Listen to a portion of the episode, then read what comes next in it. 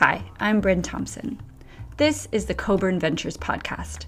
It's for clients, investors, our community of industry leaders, fellows, and friends. This is a group that loves the craft of investing, studies change, is dedicated to business analysis, and all that's behind the scenes of that work. I hope you enjoy it.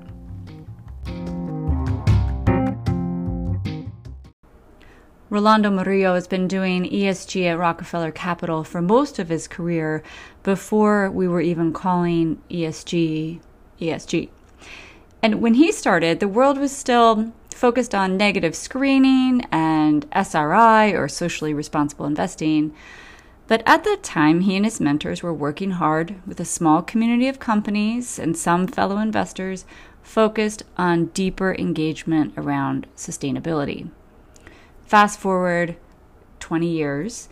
In today's increased enthusiasm and resulting confusion around ESG standards and regulations, Rolando provides an example of what integrating ESG into the foundation of his fundamental research process can yield.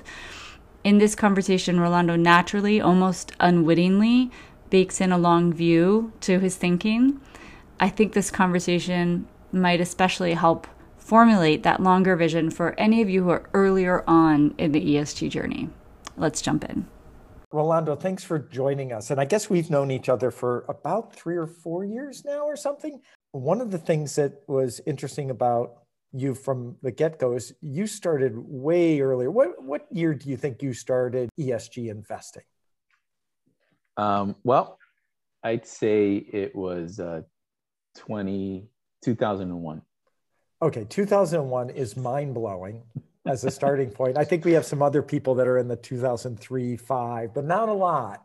So let me let me clarify. I I, I started at Rockefeller, uh, literally incredibly enough, almost uh, 20, 21 years ago, um, and, and, you know it it was literally by chance um, as I uh, had the opportunity to work at the time with a portfolio manager uh, by the name of Joyce Abusha, who had been doing what was then termed as uh, socially responsive investing. I had no idea what this was. And I was fascinated by the fact that you could invest alongside ethical values and you actually had uh, you know investors wanting this and at the time this was primarily you know negative screen portfolios you know uh, not wanting to include companies involved in gambling defense tobacco things of that nature. And you know, it, it was it was it was interesting to kind of get an understanding that there was a kind of a small community at the time. And so I I I, I, I started working with her as an, a portfolio uh, assistant, but it wasn't really until a few years as I started to go down the journey of becoming an actual equity analyst and uh, understanding how to uh, do fundamental research but I also started to incorporate a lot of what she had been already working on. She already had developed kind of a toolkit to really identify, you know, the companies that were really further along the spectrum of really understanding sustainability. And again, this is very, very early, early on, but you already had a few companies that were taking this into account, primarily in Europe. So you really grew up with this as your backdrop. You didn't know any other water, yeah. so to speak. This is like so when us we come around and go, oh yeah, like and we look like what what do you do? Like, yes, exactly. And and and and, and in some ways it, it's it's kind of linked to the uh, the Rockefeller uh, family history because um, you know at the time this was really more the, the Rockefeller family office and and you had a core clientele of Rockefeller family members and uh, uh, other high net worth clients that had been doing this already. Actually, they've been doing this since the late 70s. So it was already part of the DNA and it was kind of a small subset of the family office. So yeah, I, I, I did grow up with it. And so this all, you know, evolved eventually into what we term as uh, ESG today. So there was already deep roots and there was a foundation here. I was just lucky to have kind of uh, grown with a uh, portion of the SRI evolution and how that evolved into uh, what is ESG today.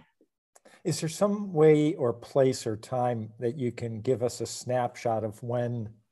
I'm trying to see if I can ask the right question.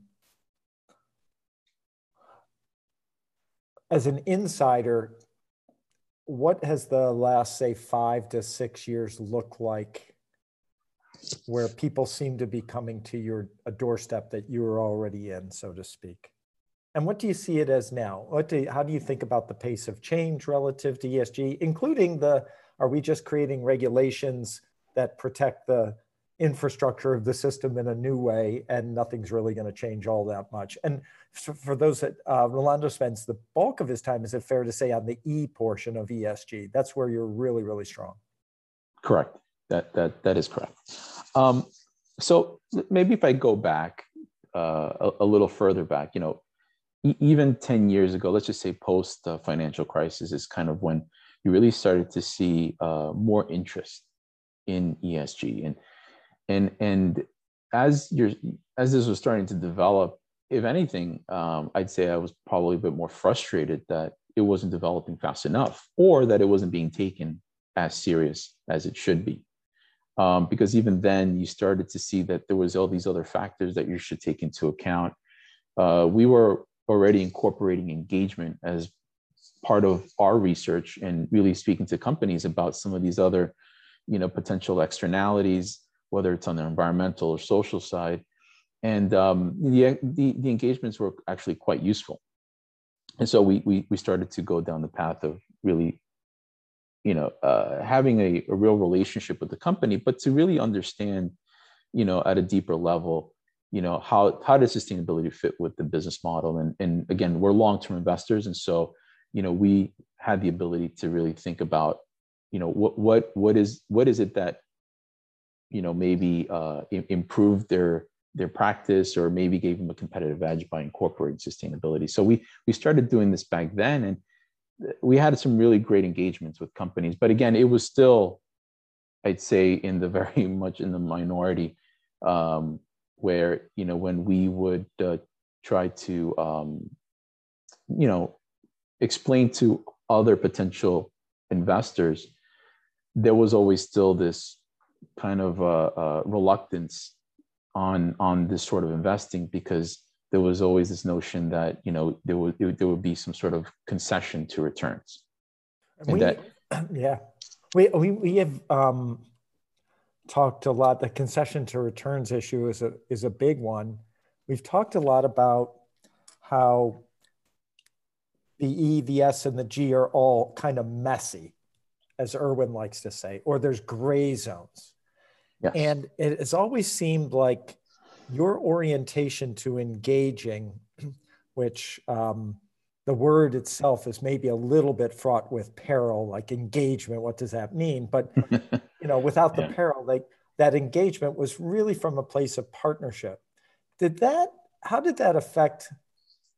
Or how did you gain gain street cred with the companies you were investing in or thinking about investing in? And could you see a moment where that street cred did start to lead to a different type of relationship with them than they were having with other investors? Yeah. So it, I'd say, especially in the in the last five to seven years, um, engaging with companies, especially that were small, mid cap in nature, and when we would basically tell them, look, you have a business model. Let's just say um, let's just say there was it was a business model that actually had real impact on the environment. But you know, we would basically say, look, there, there's a way to communicate not only what you're doing, but there's a way to also enhance that communication because I do think other shareholders and other stakeholders are to want to understand, you know, what this other impact means on onto the environment, maybe because it's a solution. And we started to get feedback from that. And so we it, it, what i'm trying to say is that that engagement in some ways led to us being almost in a in a position of being a consultant in a way. Hmm. and so we we started to see that our I, uh, our suggestions started to really resonate and you started to see that become incorporated with the communication for companies. And early on it was really more about just transparency. Um, one of the great things about also uh, engaging with the companies that even at the time we say we're leaders and we're doing a number of the things that we that we loved were that we would hold them as benchmarks. And you know, as companies started to really become more transparent and started to provide more information, you started to also see kind of the peer pressure in certain sectors and be like, you know what, company uh, XYZ is providing this level of information. Others are going to want to do that as well because, you know, that transparency in many respects um, is is also um, you know being viewed by the marketplace in, in, in a positive way. You know more information we can also you know distill you know risk and opportunity. And so that that started to happen in the five in the last five to seven years uh, particularly with uh, small mid cap companies that we were engaging with um, i'd say all that's accelerated in the last three years um, you know, particularly with now the uh, how how ESG is being viewed by the marketplace. It, it's almost like it was a bit of an explosion in some ways. Um, so I went from being frustrated that nobody was paying attention to now it's like overwhelmed in some sense. And now we're getting into a period of scrutiny, which in some ways I, I do think is warranted because um, you know this this is still a bit of the wild west. You know as you know um, we don't have standards for all the information that's provided. Everyone's kind of doing their own thing you have third party providers giving all sorts of uh, different grades and assessments and so you have to kind of cut through that and i feel it's any if anything it's provided more confusion um, mm. so in hmm. some ways you you do need a bit more scrutiny you do need to have more standardization. And I think this is the direction that we're going because ultimately what we want is for a, a, number of these ESG metrics to be incorporated just how we have you know, you know our, our financial metrics. And that, that'll be kind of a, a, a, level playing field so that everyone can kind of see information from an apples to apples standpoint. Because ultimately ESG is, is fundamental research. Are, are there oh. one or two things that you do internally that you would love other investors to copy just because you think the impact uh, through the food chain would be great or you know you have a young family you, uh, and they're trying to train them in long-term thinking to think out 10 20 years anything come to mind that that you all do that you would really love other people to copy? You know the um the, one of the beauties of being in, in ESG and even in the last few years, I'd say is that there is a there's there's a collaborative nature among mm-hmm. asset management firms, and, and, and by collaborative meaning, um, I, I've had the ability to collaborate with others on specific topics uh, around engagement because I do think that you can leverage others and have this combined voice and speak to a company and say, look, we're concerned about XYZ. And so that community of asset managers, I'd say, um, is, you know, most for the most part are sitting in Europe. There's a few here in the US. But I'd say that, you know, increased collaboration would certainly enhance that level of engagement. If there's a real issue with a company and, you know, working with various platforms, whether it's the PRI, uh, the Principles for Responsible Investment, or like a Ceres. Utilizing those platforms are great because this is what helps in actually, uh, you know, uh, bringing all these different asset managers and then uh, focusing that voice onto a specific topic or a specific issue. And I think that is actually quite helpful. I mean, we're talking about to some degree um, uh, not activism as people perceive it, but more constructionist. And we want to be able to work with the companies. And, and, I, and I do think that there's a lot of value in that. And so you asked me what other companies should. I, I actually think that there should be some level of engagement here, especially if you're, if you're a long-term investor. Rolando, a lot of clients that we work with who are earlier on in um, their development of an ESG process will at some point come to us with like an experience of overwhelm and also just an experience that this is layering something on top of their fundamental research work in a way that they don't always like or is not comfortable. is there anything you would say to those people? Um, it doesn't seem like it's overwhelming to you. you seem like you have a very practical approach, integrated approach, um, and and patient approach. Is there anything that you would say to some like yourself? You know, maybe ten or fifteen years ago. No, and and I can see how it can be quite daunting if you know you're, you know, you have a certain process and you've been, you know. Um, managing money in a certain way for a while and then all of a sudden it's like oh this esg stuff like how do i even begin you know there's this all these acronyms alphabet soup you know i i, I do think that um you know the the industry and and and i think is making it a bit more confusing than what it is because I, I, I again what i'm what what i would what i would say is incorporate what you know when when you're doing your research in many respects, you're probably already doing some of the things that need to be done.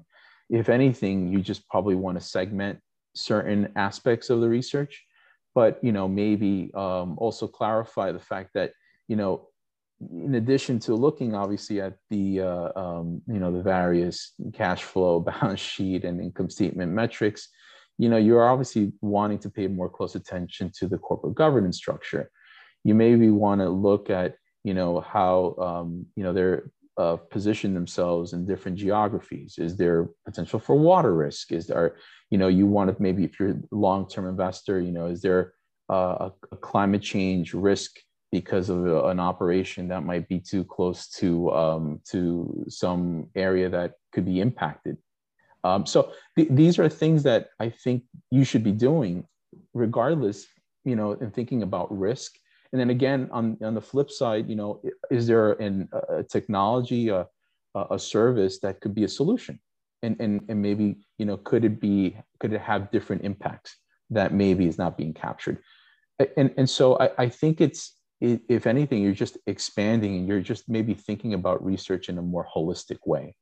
Um, I, I, wish there was like a, a, an easy framework out there I would say that the PRI definitely provides uh, really great guides. I'd say that usually that's when I tell people to look at. And then if you want just more quantitative measures in terms of how to classify, uh, you know, uh, different uh, material factors, you know, there's the the SASB, uh, uh, you know, frameworks as well. And so these, I think these frameworks are important because this is again, as as as as I think you're going to see more standardization over time um, you know, this is where it's this is the foundation of of some of the uh, frameworks that are being developed, and so it's important um, because ultimately, you know, we're we're looking for what the material factors are. You know, ESG sometimes is um, is something that is looked at as something that is over there, when mm-hmm. it, it's really part of what's material to the business model. Um, and again, some business models are going to have, um, I think, more uh, concentrated material factors that are more linked to ESG versus others, but certainly, um, you know, that that's how we approach it, and I think that's how it should be looked at. There, you know, there, there's greenwashing out there. Um, there's a lot of information that it, it, there's even ask, examples of companies where they'll have, uh, uh, you know, some piece of information on the CSR report that contradicts what is on the financial report and there's stuff like that that you know has to be addressed because you know we we we look at these csr reports much more and, they, and they've gone from you know oh look we volunteered and we've given this money to whatever mm-hmm. charity to now you know being a lot more uh, you know, involved, robust. complex and robust and giving metrics. And we're like, look, we, you kind of need to give us some quantitative data. Are there, are there one or two things? You're such a nice, mild mannered guy. Are there one or two things that just absolutely drive you berserk that are happening right now? As he's about to pull his hair out.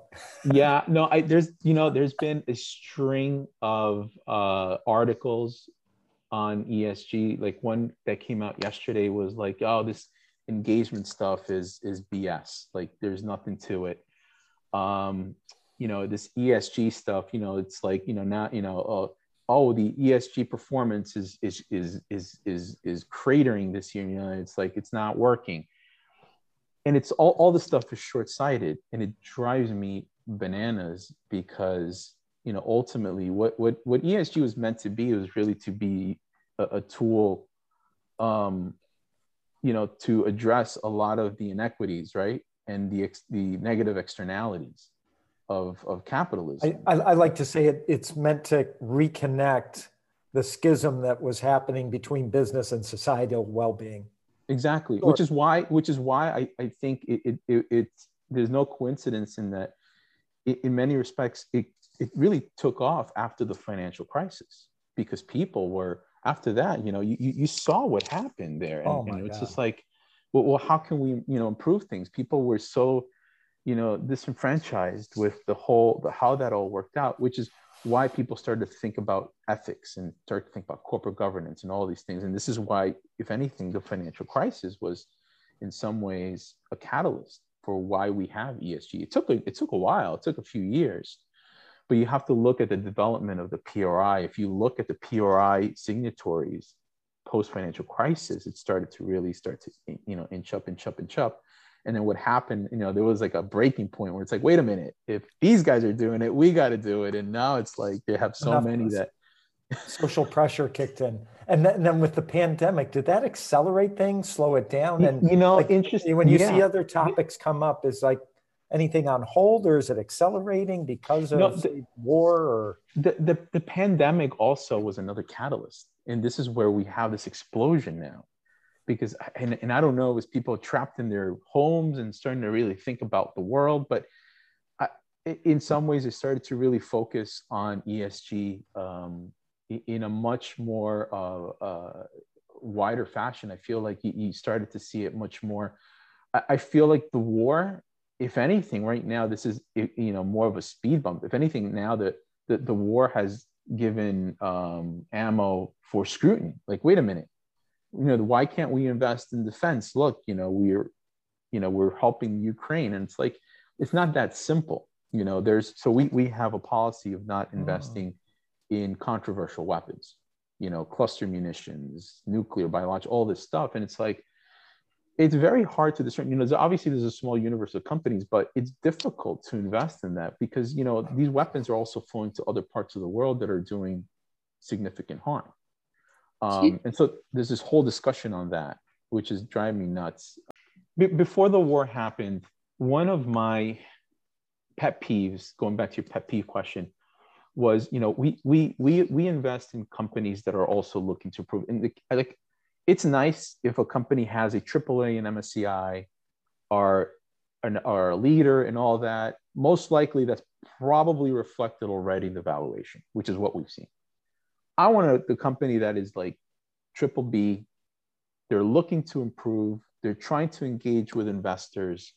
They're changing things around. There's a five year strategy that they're saying, you know what, we're going to transition our business model. And it's probably not in the valuation. That to me, that that is a, that's the sweet spot. That is what we're looking for, mm-hmm. right? And usually you'll have companies that maybe have some coal or natural gas. And, and, and so you know, we we would get some pushback, be like, oh, but this company has, you know, X amount of coal. And but I'm like, yeah, but directionally speaking, they're exiting from that in five years. So that's what we're looking for. And look at look at their capex. Their capex is going towards renewable energy and going towards all this, all these things that are part of the low carbon transition. This is what we want to see, because that is really what you want to invest in, right? I I was talking with um, well many people where they just think about their growth investors. Mm. And when you reset an industry, if you reset an industry, suddenly things that haven't really been growthy, they've been commodity for a gazillion years. Now all of a sudden you can look like, wow, this is actually experiencing a rebirth. We growth we usually kind of say that's stuff that's changing, that stuff that's lifting, that stuff like that. When you transform an industry, potentially you start to get the benefit of multiples going in your favor if you're like doing it at scale and you have credibility and believability and all those things. Yeah.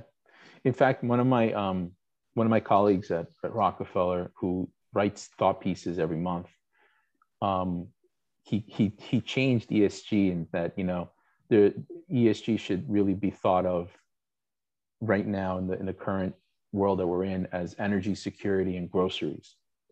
Um, because you know those are the things that are actually impacting ordinary people and in and and and kind of taking a step back and again come to back, back to my my discussion here and that you know we have to have a more of a pragmatic discussion about the question on energy.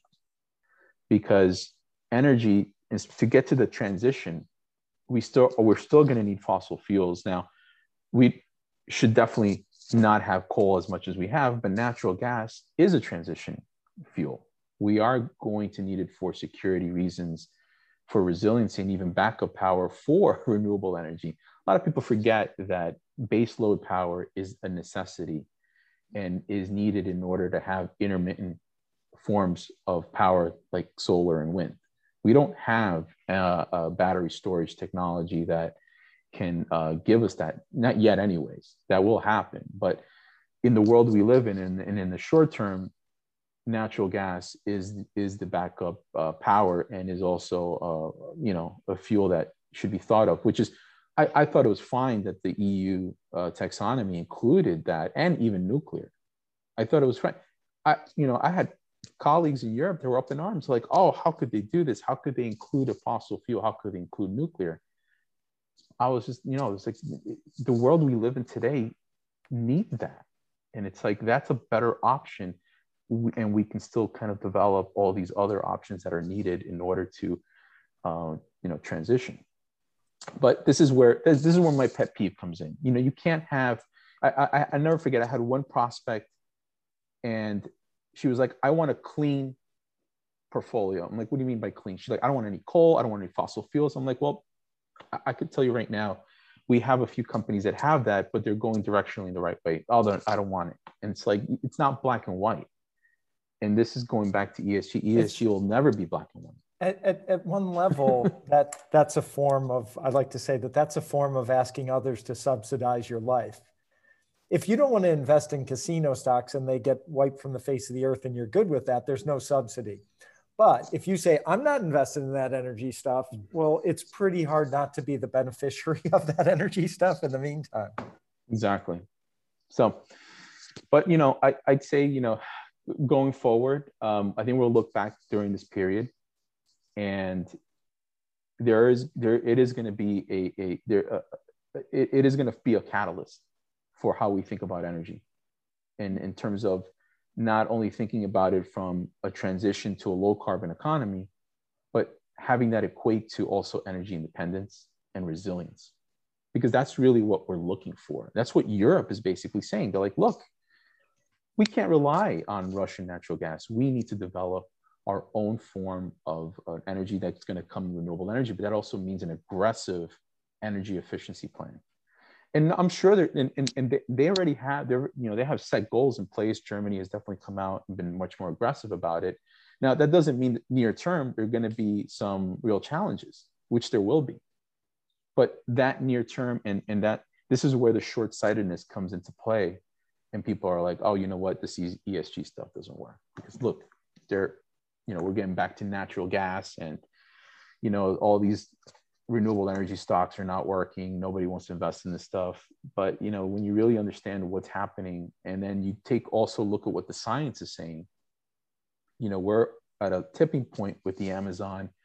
We are you know the the climate change is going to be a huge factor next over this decade. Forget next decade this decade and so and then we're having water challenges that are being exacerbated by it. we have this thousand year drought in the west that i feel like is not getting enough attention.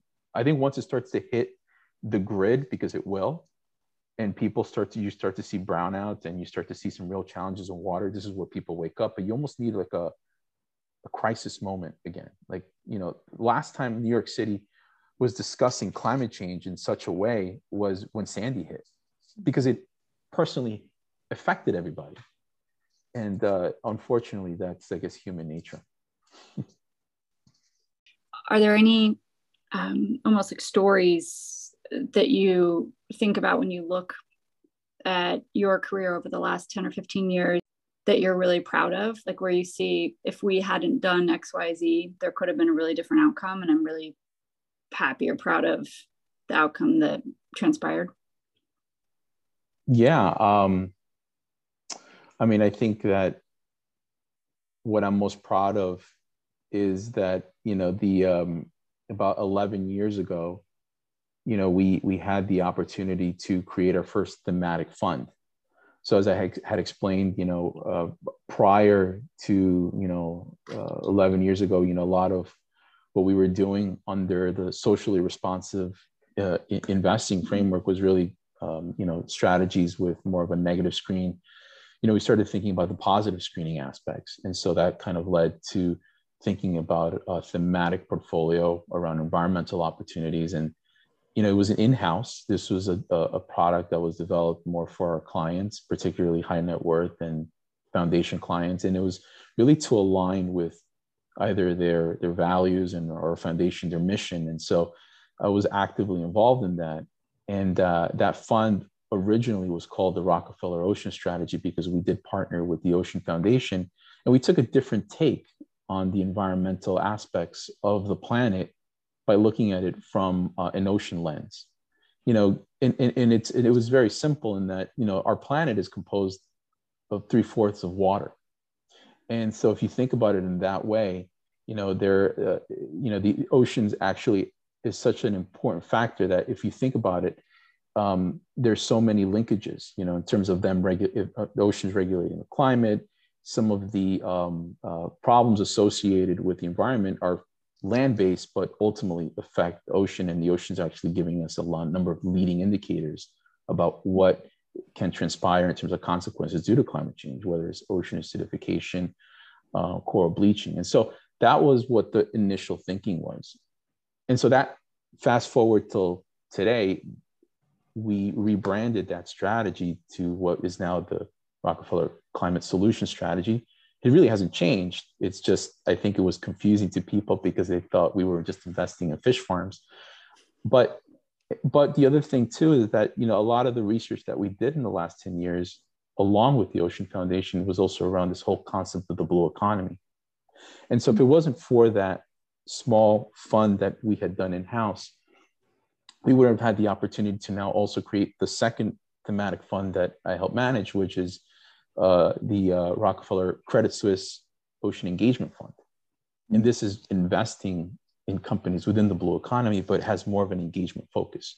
And so, you know, this was a was you know uh, what was an idea and and and really what a concept fund for a few clients.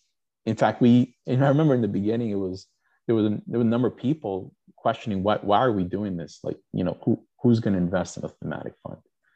And uh, here we are now, eleven years later, uh, two funds that now have um, you know combined about a little over 800 uh, million in, in AUM. But I, would say that if anything, the the opportunity set from here for the next 10 years is quite quite large because I do think that there's a, a, a change in terms of how we're thinking about investing. The younger generation wants to invest invest in solutions. They want to invest in what is going to make the planet a better place and, and, and you know and, and it's important to kind of realize where the mindset is of gen z and the generation after that and, and because that that is really where you're going to see um, capital flowing in the future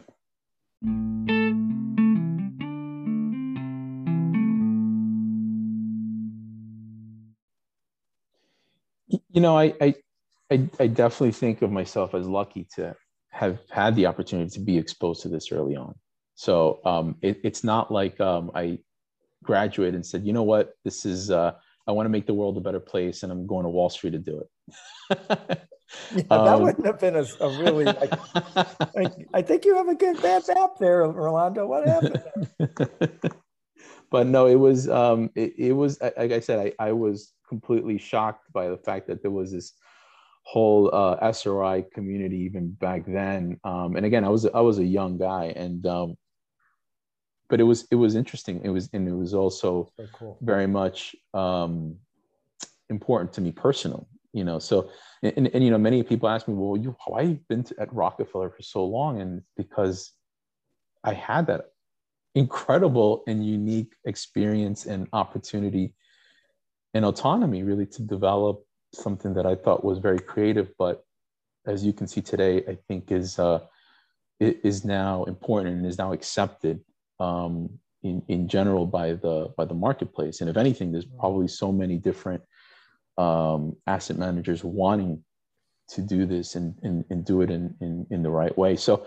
uh, and, and then and Rockefeller has such a great history and legacy. So, the support I've had over the years has also been extraordinary, which is why I want to continue to develop um, what we've worked on for many, many years um, so far here.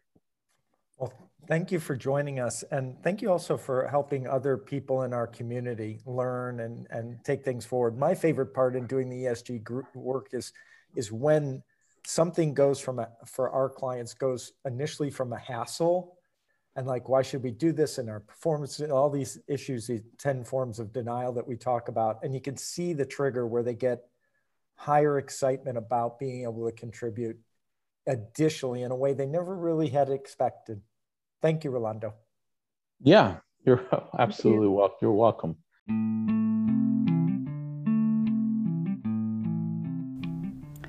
a key point i heard from rolando seems to be hey you're likely already doing some of this in your fundamental research. So, can you build from there?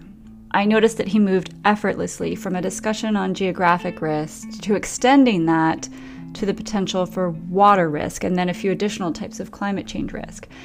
And if we are just looking for what's material to the business model, we can build from that to include more risks around not having access to water for your operations, as an example. An interesting side note when looking at the Principles for Responsible Investment website, there are loads of materials on risk that the credit, private debt, and sovereign debt worlds are already using. So, why would equity be so far behind? The second point, you know, he talked about looking for solutions. When we look for what is material to the business model, again, there are climate solutions that are going to play a bigger role. And third, where's the mindset of the future investor. They want to invest in solutions. We know that. That's one reason why technology has done so well. It's solutions oriented. Where will Gen Z invest? Well, they're going to be looking for those climate change solutions, and that's where capital will flow in the future. Thanks for listening.